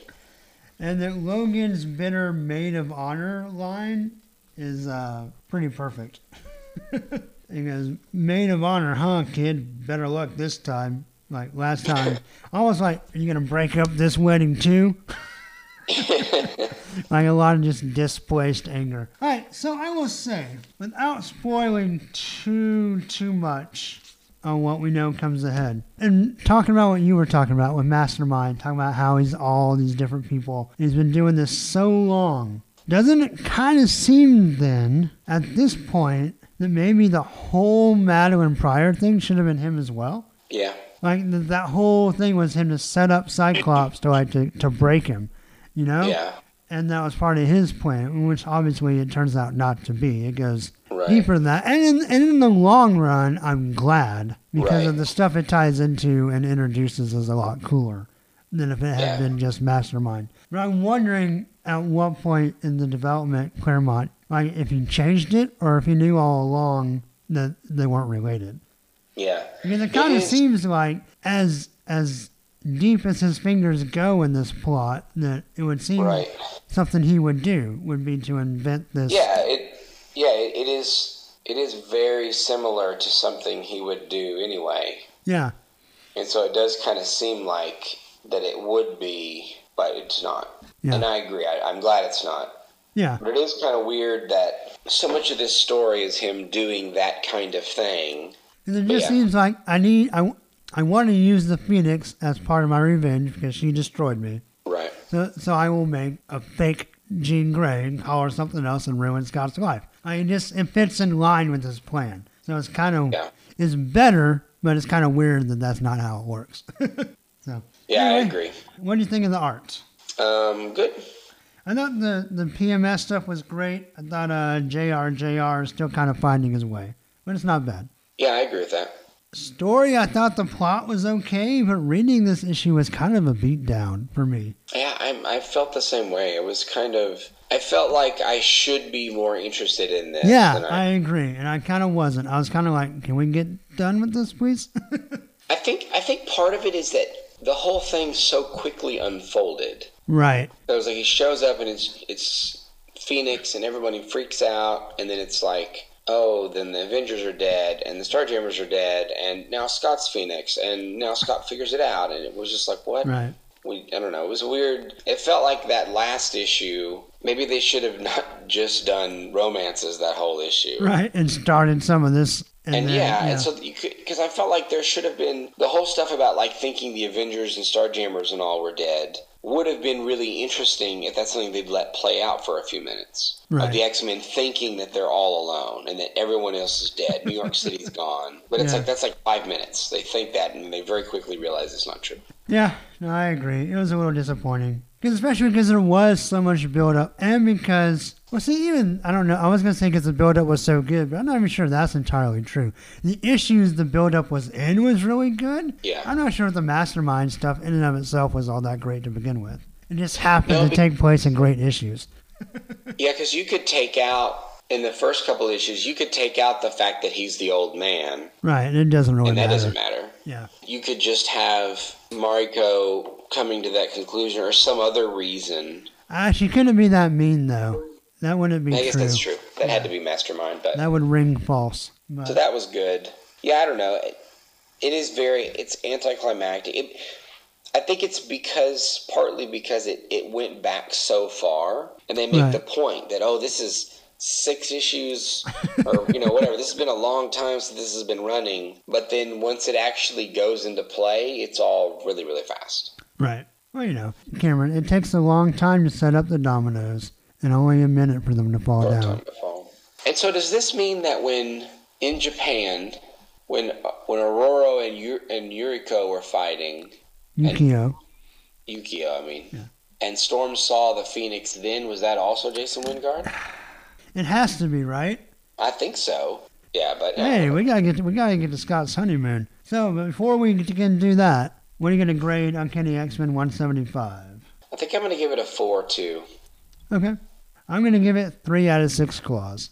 When, by the time it, there were there was parts I liked, but by the time it was said and done, it was just it was too much of a chore to read, and there was too much of it that was just average. So I'm gonna go with three out of six claws. So let, let's go to the honeymoon. Okay, X Men 176. Chris Claremont, John Romita Jr., Bob Wy- Wycheck, Glennis Wine, Tom Warzachowski, the new crew. The new crew. So, um, cover. I actually like this cover quite a bit. It's uh, It by is a John pretty Romita Jr. cover. It is a pretty cool cover. I like the purple, Uh huh. uh, purple blue. I like Scott. like the purple. color of it. I like the green. I like the yellow. I like the bubbles. I even like the optic blast. I like the uh, cracks in the X Men. I like that too. I like the suction cups on the octopus arms. I like the clenched fist. I like the UPC symbol. Oh, I have a Spider Man head. And this, oh, mine has the people. Yeah, oh. Wait, what? The UPC or the, the letterbox thing? The letterbox thing. Okay. I don't think that's what it's called, FYI. But yeah. No, I, I thought you meant the the uh, UPC where the barcode goes. I have a Spider Man head. Oh, mine just has the barcode. Oh, okay. Spider head. Spider head. Do-do-do-do-do-do-do. Okay, yeah, it's a it's a cool cover in spite of the story related to it. it is a it is a pretty cool cover. I like the I like the you know we were just stupid about it, but I actually do really like the clenched fist and the way Yeah. it's screaming almost Right. coming out. It's really And Did a he's good shooting the job. logo because he doesn't want to be in the comic anymore. yeah. He's like I'm joining X Factor.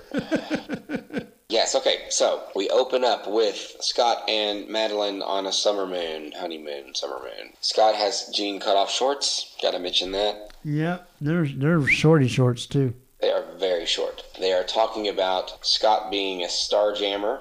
Mhm. Wolverine, we jump now back to it's all very jumpy, jumpy. We jump back to Japan where Wolverine has returned the sword to Mariko. Again, what happened? How do you get it back? I thought Silver Samurai picked it up. Uh, that's a good point. Oh no, no, no! She mailed it to him, Oh, yeah, that's right. They say that. She mailed it back. That's- and he comes back with it and says, "Why did you do this?"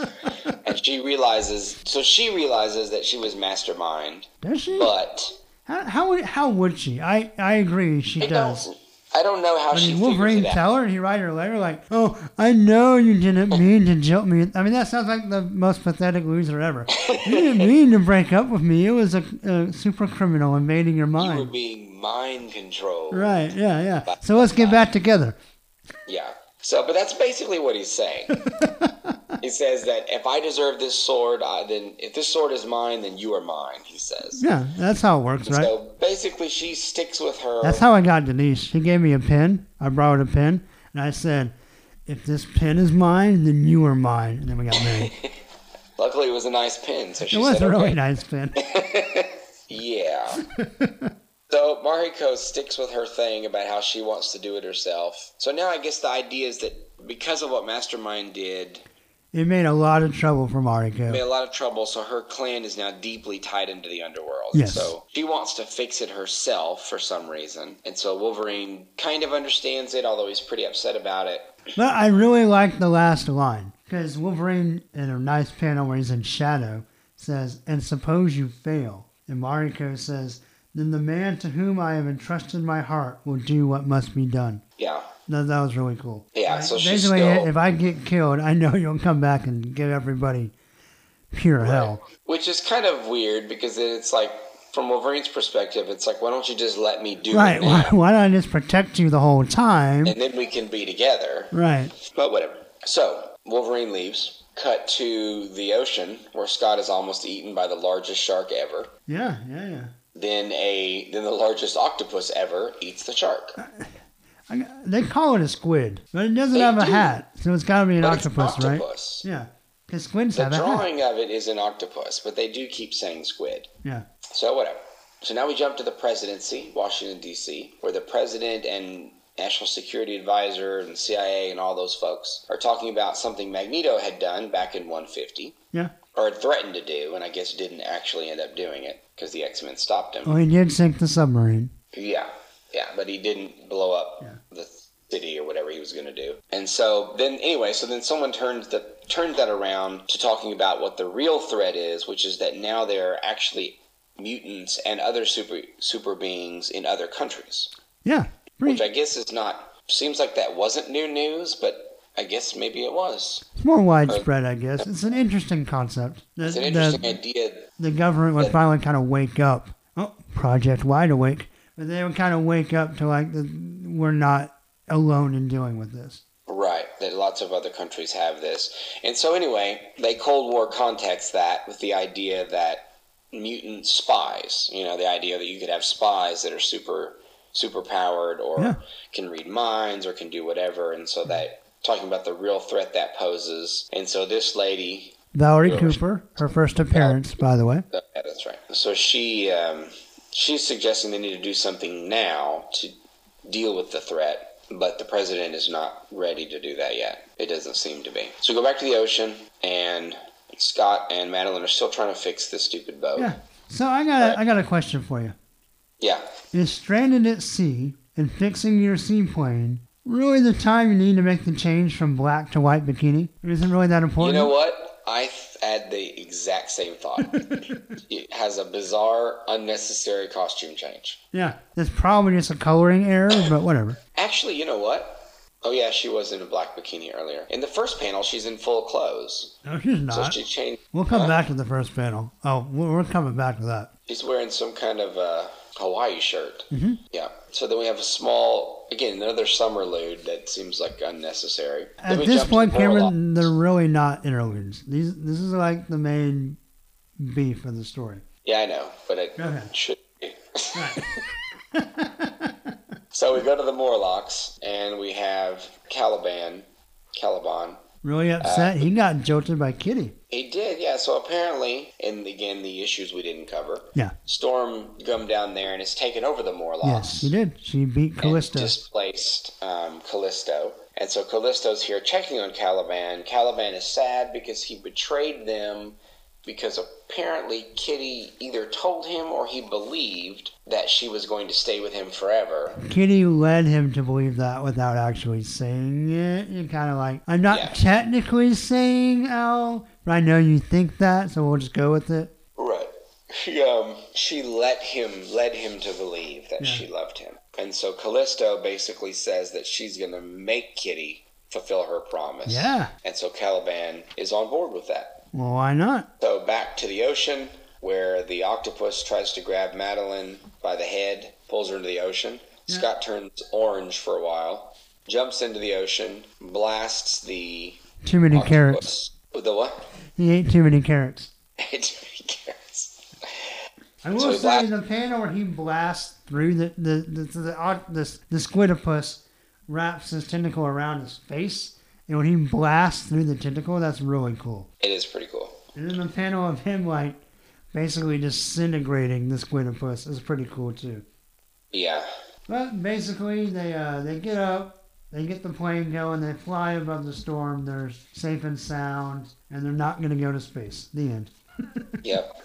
That's it. All right, so back to the first page. All right, first page. I feel like they kind of broke the fourth wall a little bit. Doesn't it look like like I know really she's probably just looking at the weather, but it looks like Madeline's like they open the comic and they see us making out. She's like has a shocked look on her face and she's looking right at the reader. Yeah. I think she's supposed to be look. The, she's flying the plane. And he Well, right, Oh. grabs right, her. right, right. Keep your eyes on the road. Right. She's trying to see what's happening. But I agree. It does look like she's looking at the reader. Right. And the way that panel's cut, it doesn't look like there's anything under that shirt. Yeah, it does It look looks like like that. they just got done with sexy time and she just put a shirt on real fast to fly the plane. Got that black bikini under it, so Well, yeah, yeah, but we don't see that. And uh, Scott says something about doing something later, as in after sexy time. Because, you know, Yeah. Scotty joined the Mile High Club on this flight. and that's really all I had. But then later he says how too bad the autopilot's not working. Yeah. So Yeah. We, we have sexy time again. That's right. This is um silly. Yeah. All right. So, what do you think of the art? Others- Um, it's pretty good. It's above average. There's um there's some good moments. There's some pretty I ugly do not like the way faces. he drives Mariko. No. No, not a huge Looks fan. very wide. Yeah. Oh, I like his Wolverine, all right. And I will continue to like his Wolverine. His Oh, Wolverine is good. His Scott is pretty good. It's okay. There's. Hair's a little fluffy, but Yeah, but that page when they're excited because the plane finally took off again. Oh my goodness! uh yeah. Well they and cheer. before that, all in fact, all the panels where Scott just has his cowl and visor on, he looks Yeah. horrible. Yeah. I thought all the subplots were pretty interesting. The main story or interludes, as you call them, Yeah. The summer leads. were pretty meh. But I thought the end result of Scott's decision was good. So, I mean, it ended in a good place. But yeah, most of this comic was unnecessary. We did not need the octopus story. No, it made for a great cover, but not a great A comic. great cover, but it was it was kind of exhausting. Yeah, But the interludes were good. Interludes were getting you somewhere good. yeah, we got the whole Project Wide Awake stuff. But the octopus thing was stupid, and so the rest of it, then it was just weird. Like we have these couple of good stories that we're going to tie together with Right. a really easy With the tentacles of a horrible story. tentacles and the shark, the giant shark, and the t- it was just like, what are we doing? What are you doing? yep, I concur. Do you know what month this co- this comic came out? Alright, so it said December, I think it's.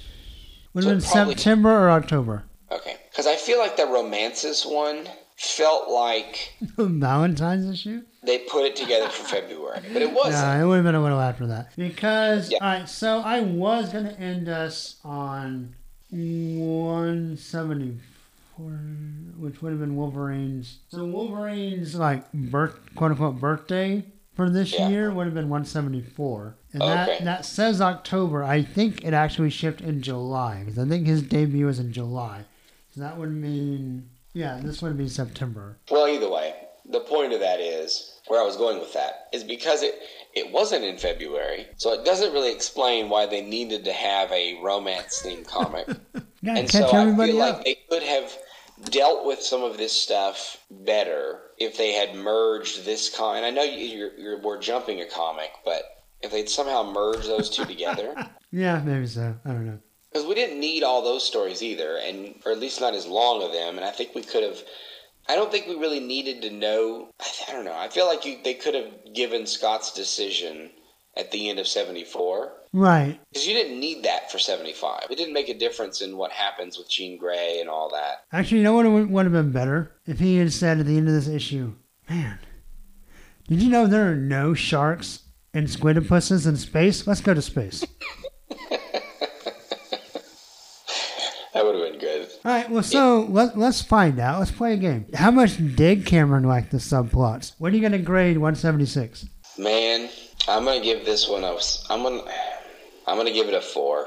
Okay, I'm also going to give it four out of six. I was interested enough in Project Wide Awake and the Wolverine Mariko story that I Yeah. kind of gave everything else a little bit of a pass. Yeah, and even the Morlock thing was in, was kind of interesting. Yeah, that was not bad. I'm not a huge Morlock fan, but I, don't know, love this the one- idea of the Morlocks. This one very much walked the edge of three, Yeah, yeah, me too. just because ah, that squid story is so stupid. Not Krakoa stupid, but still pretty stupid. All right, well, let's move on. All right, so last up, we have a guest appearance. Wolverine shows up in Daredevil 196. This is Enemies, written by Batman legendary writer Denny O'Neil, breakdowns by G.I. Joe writer, drawing the breakdowns, Larry Hama, or Hama. Nice. Uh, Klaus Janson is the actual artist. Joe Rosen is the letterer. Christy Scheel is the colorist. And our cover is by Klaus Janson. His name is Wolverine. Is he friend or the deadliest kind of enemy? And um, basically, Wolverine's standing on the cover with his hand on his hip, laughing. And Daredevil is standing in the background in shock. And we have a yellow background. And, all right, so you pulled up uh, just a copy of the cover on the internet, right? Yeah. Look at where. Can you zoom in at all? Uh, I think. s- Let me see if I. cl- I got a big one, so it's full screen. Okay. Look where his Wolverine's hand is with the claws. Yeah. Is the piece of that guy's shirt colored brown that shouldn't be on yours, or is it just mine? Say that again. All right. So his shirt, the the the bag, the criminal thug, his shirt should Yeah. go all around the claws, and you can see the line Yeah. mark. Is the last scrap colored brown or green? Oh yeah. Yeah. It's brown. So that really confused me because I thought that was Wolverine's thumb. So I thought he was holding the guy's shirt from the top of his hand, I and thought then that his too. claws were coming out from under his wrist. And I was like, dude, Jansen completely screwed the pooch on how to draw Wolverine. Yeah. And then I that's what realized- thought. that does look like a thumb, and then Yeah. it, and then the, the blades are kind of curved, so it's like they're curved upwards. Yes. Well, Yeah. they should be. They should be curved upwards because basically he's the claw. He's got the claw. The, the guy's hanging from his claws, which wouldn't work. 'cause Yeah, they would but I just mean, cut. if it was the way you thought Oh, that right, I right, we both right. thought originally, Yeah, then the Yeah. claws would be backwards. It's just really confusing. And Wolverine Yeah, just that- doesn't look cool. Let's just face it. this Wolverine, no, yeah, n- this whole cover is not very cool. No, it's not. It's not great. Daredevil's feet is really big too. Yeah, and which is too bad because Jansen has been doing some pretty killer uh, Daredevil covers since uh, Frank Miller left, and this one just is not one of them. Um, No, I do, I do really like the Daredevil in the top corner, Yes. Yeah. the little Daredevil jumping Uh, out, part of the logo. but I don't know if that's Jensen. Yeah. That may be a, just a standard Daredevil. All right, so Cameron didn't actually get a chance to read this. I was going to come over and give it to him right before we recorded, but scheduling and some potential bad weather, we're doing this um, over the interwebs. So I'm just going to kind of talk about it a little bit, and we'll talk get an uninformed opinion from Cameron, and then we'll go from there. Hey, take a look at this real quick. I just found this. I'm not sure. This is like a. I don't know what this is, but let me see if you can see it. Uh, kind of. Whoa, is that Frank Miller? I don't know. I don't think so. No, it still says Jansen. But look No. at the look at Wolverine's face. That's crazy. He looks like a beast. He does a little bit. So That's there's weird. a there's a mock-up of I guess a draft that Yeah, it Jansen looks did, like it's like. and Wolverine Hey, Doc. doesn't have his mask on. Well, surely someone saw that and said, "We got to put his mask on." Yeah. that can't be Wolverine's face. Right? Yeah. fix that. Alright, so basically, Wolverine gets a call from an old police contact that the Japanese are moving Bullseye. If you've been reading Daredevil, uh, Daredevil dropped Bullseye off of a building and paralyzed him, and he's been in the hospital. But the Japanese criminals are going to take him to Japan. So Wolverine goes to check it out. Uh, the men get away. Daredevil and Wolverine agree to team up, as Wolverine knows all about the Japanese underworld, and Daredevil knows all about the New York underworld. So hey, we'll use each other's expertise. Plus, in a big out of nowhere revelation, Wolverine says the Japanese may be responsible for his adamantium. What?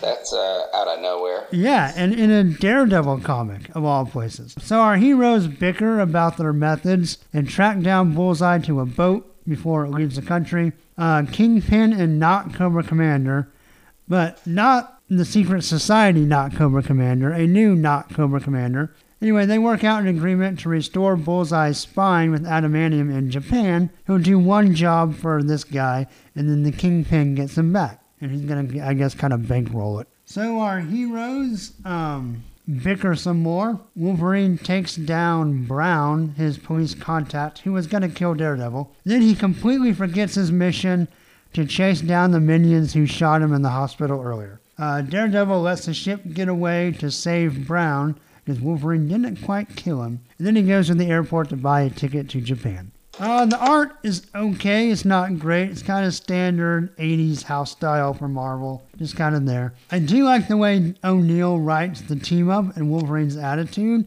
He doesn't really take anything too seriously. He's kind of funny, but not in a Spider Man kind of way, but in his own kind of way. It's very weird that we get this big reveal about the Adamantium in Daredevil and not in X Men. And it's also weird because I read the next couple of issues after this, like Daredevil 197, 198, and we meet Yuriko, who will become Lady Deathstrike later, but Wolverine's not part of the story anymore. It's weird how close we tied that they will appear in two different comics an issue apart, but not meet each other. So anyway, uh, we do see Jansen definitely gives Wolverine a cigar, and he says "ouch" when he gets shot, which I thought was cool. And I like the idea of how they introduce Wolverine to Daredevil readers. He does talk about how all the other outfits he's involved with, and he says it in the present tense, so that's kind of weird, because we know the X Men, but what else is he still doing? We know what he's done in the past, but I just thought that was interesting. Oh, and he makes a deodorant joke, which I thought was weird. Um, and then there's a part where they see the ship, and they say, they're looking at the top of the ship, like the deck, and they say, well, we think this is the right one, but there's no sign of Bullseye. He's in a hospital bed, paralyzed. Why would they have him sitting out on the deck to work on his tan? I don't think so. Anyway, so so what do you think of this whole? Uh, I know you didn't get to read it or see any of the actual interior art, but I mean, it's a pretty big reveal that the Japanese may be involved in the adamantium. Obviously, we don't know the whole story yet. All we've really been told is that the Canadian Secret Service, Department H, paid Yeah. for it. They paid for Wolverine's upgrades, but they talk about how they spent all that money. But now we're learning that the Japanese may, I don't know, did they like invent adamantium? I mean, I guess we'll find out where the story goes. But I just thought it was really weird, Yeah, and, and especially weird that it's in Daredevil. yeah. Like, it here's is a weird. big piece of Wolverine's mysterious backstory the X Men readers have been clamoring for. Right. And they may not even read it unless they knew this was in there. Well, I wonder if it was intended to be a reveal. I mean, that the, the writer of Daredevil just thought, you know, it's the '80s and everything is the Japanese, so it's Right. like it's just oh, it's the Japanese. It's just just something he just kind of threw in there. I, I need a reason for Wolverine to be here. Oh, maybe the Right. adamantium is Japanese. Yeah, and I- that's kind of to me that's what it that's what it feels like. It's just kind of like a throwaway line that, Right. that he used, but it turns out it's a really big thing. Yeah, and it will be later goes as out we there. learn more about Lady Deathstrike and stuff, and her Yeah. and her father and all that. Anyway, I just wanted to kind of throw that out there. It was a Wolverine appearance, and it was not a bad one. Cameron can't really grade it, but I'm going to give Daredevil 196 four out of six claws. All right, so that's going to do it for this flashback episode of Wolverine's Wedding. Of course, we covered a lot more, but I felt like it gave a nice kind of stopping point on the Mariko story, so why I kind of decided to include all these issues together. this is the first time you've got to do anything on the podcast with Paul Smith, and we got some early John Romita Jr. Uh, what did you think of Paul Smith overall? I, I like it a good bit. If there was a few people specifically that he drew that I didn't like, Right. I said this a bunch, so I don't want to revisit it. But Yeah. but overall, and and Wolverine for the most part is fantastic. I think. Yeah, I agree. Both with and without the mask, in and out of costume. I love Paul Yeah. Smith's Wolverine. Um, Yeah, across the board. I'm going to go a little bit further. I actually, going back and seeing the whole run, and especially the Brood Saga stuff, I put Paul Smith's overall body of work on the X Men as up there in like top five runs, art wise, for me. I put him a little bit below John Byrne, but not a whole lot for me personally. I, I can see kind of some of the criticism, like I get it, but it didn't Yeah. it didn't hit me quite the same way or detract as much. All right, so anyway, basically, we uh, Wolverine didn't get married. His relationship with Mariko is up in the air, and his adamantium is Japanese in origin, apparently. And that's kind of that's kind of the, the summary of the episode. So, Cameron, as usual, why don't you give um, your plugs, your other stuff you got going on? Um, I have things going on. Great, I have my podcast, History Banter Podcast. yeah, Uh, if you have not listened to me on the podcast before, uh, historymantor.com. We do history movies basically. So check it out. And Mm, How was the that's- audio on the uh, V for Vendetta? Have you at least listened to it yet? Yeah, I posted it already. It's good. I didn't get it. I, I didn't see it on Yeah. Twitter. Okay, I will- tagged you on the images. I saw the pictures. I didn't see any audio. Okay. Yeah, I, Okay. uh, the pictures right before that, I'd posted the audio. So. Oh, But okay, yes, cool. it turned out good. Some of the Good. background noise is oddly loud, but so- uh, but yeah, it's good. So, just for everybody's sake, so the History Banner podcast and the, the school that Cameron teaches at did a special viewing of uh, V for Vendetta at Alamo Draft House on the 5th of November. It was a lot of Yes. fun. We all got little masks and we wore them, and they took a picture of the whole theater with us wearing the mask. And it was they did like a panel afterwards, and that's the part you recorded. And Yeah. so, yeah, so go to their website. I'll, I'll definitely be checking that out soon. I didn't know it was up, or I would have already listened to it. But Yeah.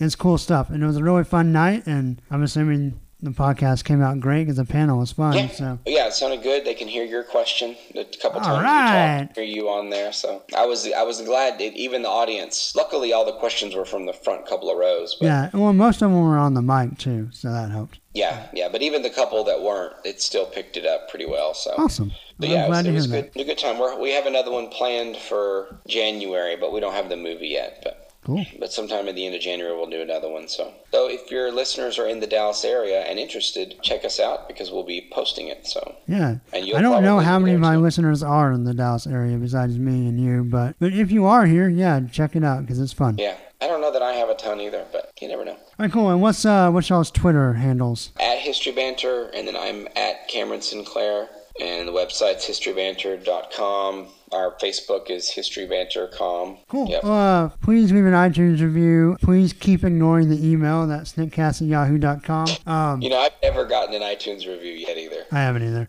I do have a lot of people on Twitter, so thank you. We're at Snickcast. Uh, like the Facebook page. If you want show notes and stuff, that's snickcast.podbean.com. Um, next up, we'll get back to our regular issues. We'll talk about Dawkin and the Logan legacy. Uh, thank you, as usual, Cameron. I really appreciate taking the time to do this. Um, No problem. it's always fun. Yeah, and so until next time, hugs and snicks. Bye.